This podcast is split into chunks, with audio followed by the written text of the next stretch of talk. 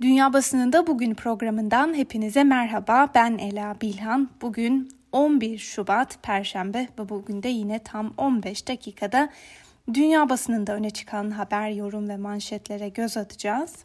Bültenimize bir kez daha ABD'deki son gelişmelerle başlayalım. Dün de belirttiğimiz gibi Trump'ın senatodaki ikinci azil davasında dün davaya devam edilmesi yönünde yapılan oylamada 44'e karşı 56 oyla davaya devam kararı alınmıştı.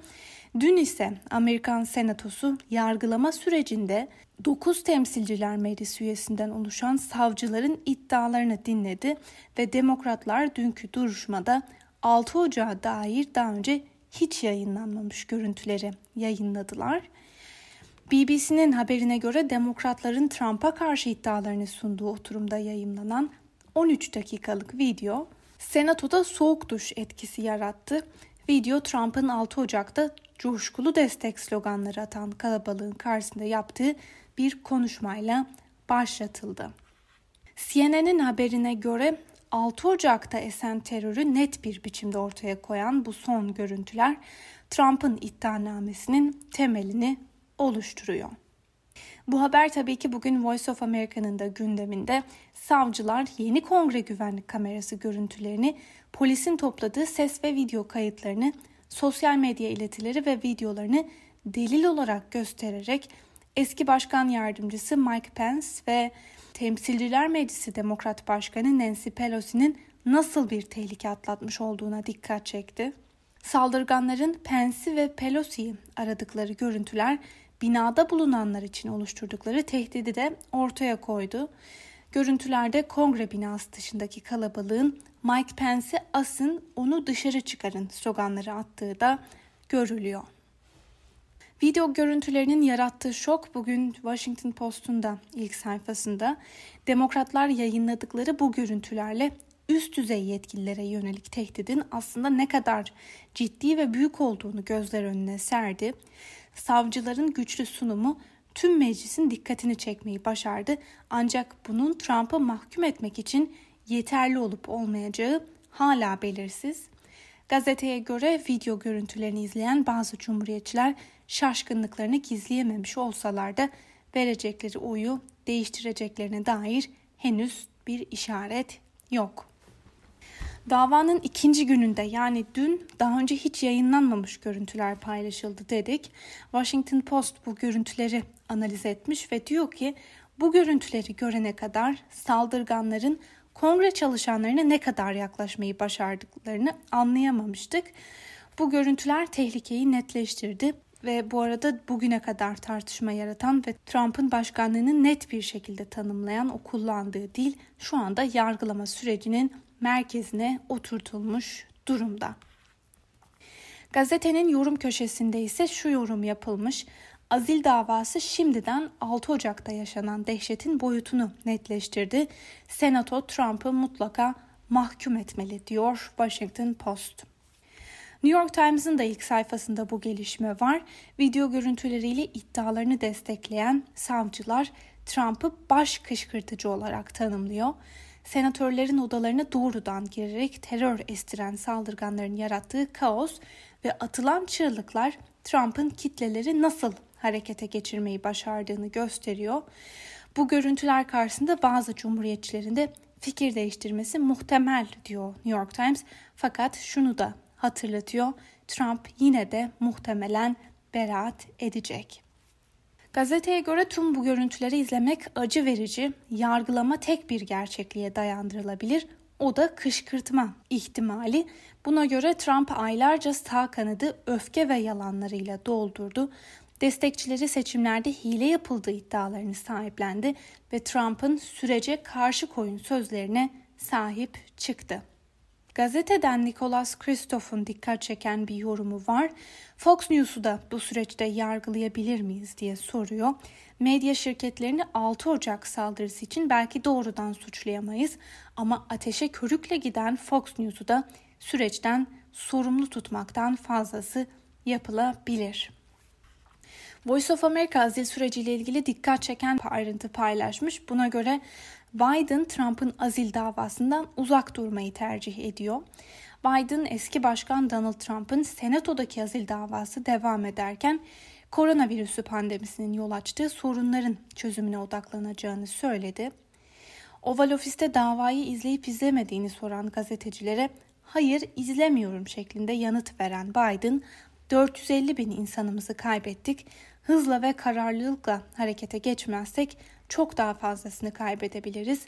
Çok sayıda çocuk gece yatağa aç giriyor. Çok sayıda aile yeterli beslenemiyor. Başları dertte.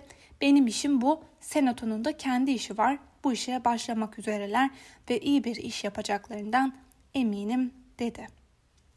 Öte yandan Trump'ın azil davası Washington'da devam ederken Trump hakkında ABD'nin çeşitli eyalet mahkemelerinde açılmış yüzlerce ceza davası da sürüyor.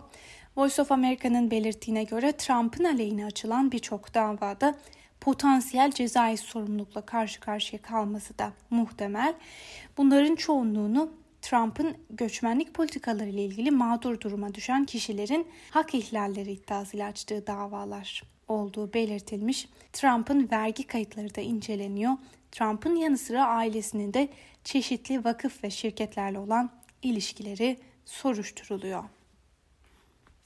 İngiltere'nin gündemiyle devam edelim. Times gazetesiyle başlayalım. Johnson diyor ki 70 yaşın üstündeki herkes aşı olmalı. Buna göre Johnson risk gruplarının bir an önce aşı yaptırmaları için çağrıda bulundu. Aksi takdirde kısıtlamaları kaldırma sürecinin de gecikeceğinin sinyallerini verdi. The Eye gazetesinin manşetinde şu sözler var. Birleşik Krallık'ta her 5 kişiden biri aşılandı. İngiltere dünyaya aşı konusunda öncülük ediyor. Financial Times'ın da manşetine kısaca göz atalım. Amsterdam geçtiğimiz ay Avrupa'nın en büyük hisse senedi ticaret merkezi olan Londra'nın önüne geçmeyi başardı. Buna göre Brexit'ten sonra açığı fark eden Londra, Birleşik Krallığın Brexit'ten sonra kaybettiği ticaret imkanlarını değerlendirmeye koyuldu. Amsterdam'ın iş dünyasında 4 kattan fazla bir artış oldu. Times gazetesinin Erdoğan'a ABD-Türkiye ilişkilerine ilişkin bir analiziyle devam edelim. Times'a göre Erdoğan'ın sempati kazanma çabası Beyaz Saray'da dikkate alınmadı. Erdoğan Biden'ın göreve başlamasının ardından Washington'la ilişkileri toparlamaya çalıştı ancak çabası karşılıksız kaldı. Ve Times'ın haberinde Türkiye'nin Washington'a yeni bir büyükelçi atamasını ve Ankara'dan bazı heyetler gönderilmesine karşın Türkiye ile ABD arasında yeni dönemde iyi ilişkiler kurulabileceğine dair çok az işaret olduğu yorumu yapılmış. The Guardian'ın Fransa'ya ilişkin aktardığı bir haberi var. Fransa on yıllardır ihmal ettiği ensest sorunuyla yüzleşmeye başlıyor. Fransa'da siyaset bilimci Olivier Duhamel'in üvey oğluna cinsel tacizde bulunduğunu iddia eden bir kitabın yayımlanması birçok istifaya neden olmuştu önceki aylarda. Hashtag sen de anlat ensest hareketiyle rıza yaşının yükseltilmesi çağrıları da gündeme geldi. Kasım ayında kamuoyu araştırmaları şirketi Ipsos tarafından yapılan bir ankette 10 Fransızdan birinin çocukluk veya ergenlik döneminde aile içinde cinsel tacize maruz kaldığını, bunların %78'inin kadın, %22'sinin erkek olduğu da ortaya konmuştu. Rusya'da üretilen Sputnik 5'e şeffaflık eksikliği nedeniyle hem Rusya'da hem de ülke dışında aşıya şüpheyle yaklaşılmasına neden oldu. Sürecin başından bu yana aşı milliyetçiliği de gündeme gelmişken Rusya'nın da aşısını siyasi bir silah olarak kullanıp kullanmadığı tartışmalar yaratmıştı. BBC'nin bugünkü haberine göre aşılamanın ilk aşamasında düşük katılımla kendisini gösteren yaygın şüpheciliğin başlıca nedeni Sputnik 5 aşısının geliştirilmesindeki hızdı. Birçok Rus hükümet yetkililerinin aşırı hevesli olmasından şüpheye kapıldı. Ancak yaklaşık 6 ayın sonunda bu algı değişiyor olabilir. Farklı araştırmalar aşının %92 oranında etkili olduğunu gösteren sonuçlar yayınlamaya başladı. Bağımsız bir kamuoyu araştırmasına göre ankete katılanların %58'i hala Sputnik 5'e karşıyken %38'i aşıyı desteklediğini söylüyor. Rusya'ya değinmişken Rus basınından Moscow Times'ın gündemindeki haberi de sizlerle paylaşalım. Interfax haber ajansının ismini vermek istemeyen kaynaklara dayandırdığı habere göre Navalny'nin eşi Yulia Navalnaya Almanya'ya gitmek üzere Rusya'dan ayrıldı ve Alman Der Spiegel'in de bu haberi doğruladığı belirtiliyor. Öte yandan çiftin iki çocuğunun da yurt dışında olduğu tahmin ediliyor Moscow Times'ın haberine göre. Alman basınının gündemiyle devam edelim. Almanya'da 14 Şubat'a kadar geçerli olan koronavirüsü salgını kısıtlamalarının 7 Mart'a kadar uzatılmasına karar verildi. Ortaya çıkan yeni koronavirüs varyantlarının yayılmasının 3. dalgaya neden olabileceğini söyleyen Başbakan Angela Merkel başka alternatifleri olmadığını da ekledi. Öte yandan uzun süredir tartışma yaratan ve 15 Aralık'tan beri kapalı olan okullarla ilgili de yeni bir karar alındı. Buna göre eyaletler okullarla ilgili durumu kendileri karar verecek. Bazı eyaletlerde okullar kademeli olarak 15 Şubat itibariyle açılacakken bazılarında ise kapalı kalacak. Die Welt gazetesinin manşetinde bugün şu sözler var. Ekonomistler net bir planın çizildiği siyaseti özlediler. Buna göre ekonomistler özellikle de hükümetin korona önlemleri adı altında uyguladığı kısıtlamaları sert bir biçimde eleştiriyorlar. Bu kısıtlamaların eleştirilmesindeki temel faktör ise bu önlemlerin hesapsız kitapsız alınıyor oluşları ve ekonomik sonuçlarının hesaba katılmaması. Gazeteden Thomas Witzum'a göre Merkel'in üzerindeki baskı büyük ancak siyasi olarak salgın sürecinden ve önlemlerden tek başına sorumlu tutulması da doğru değil. Al Arabya'nın gündemdeki bir haberle devam edelim. Suudi Arabistan Yemen'deki Husi yönetiminin APA havaalanına saldırdığını duyurdu. Suudi Devlet Televizyonu'na göre sivil bir uçak alev aldı. Husiler daha önce de APA havaalanını hedef alırken insansız hava araçlarıyla saldırma yoluna gitmişti. Al Arabiya'ya göre ABD Dışişleri Bakanı Antony Blinken de sürece dahil oldu ve konu masaya yatırıldı. Şöyle devam ediyor haber. İran destekli Husi milislerinin düşmanca eylemlerini durdurmanın yanı sıra Yemen'de devam eden çatışmayı sona erdirmek için siyasi çözüme ulaşmanın önemi vurgulandı Antony Blinken'la yapılan görüşmede. Suudi Arabistan'a dair bir haber daha. Suudi Arabistan'ın önde gelen kadın hakları aktivisti Luceyn El Hazlul yaklaşık 3 yıl hapis yatmasının ardından dün serbest bırakıldı.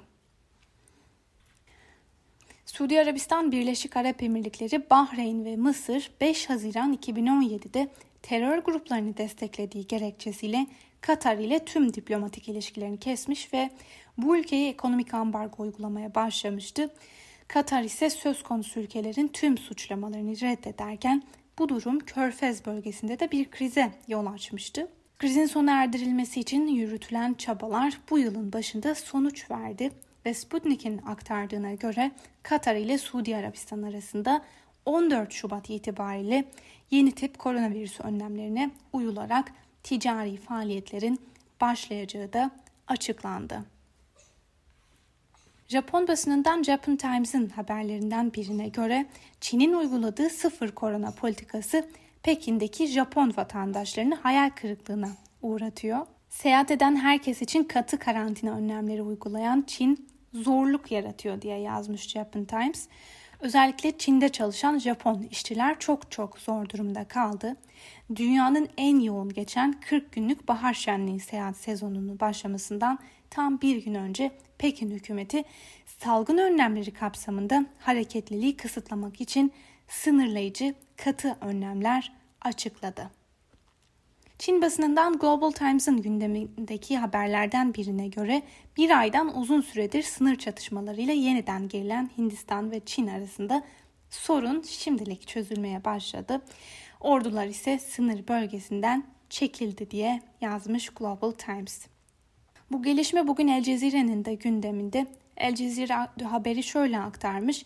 Hindistan sınır birliklerinin ayrılması konusunda Çin ile anlaşmaya vardı.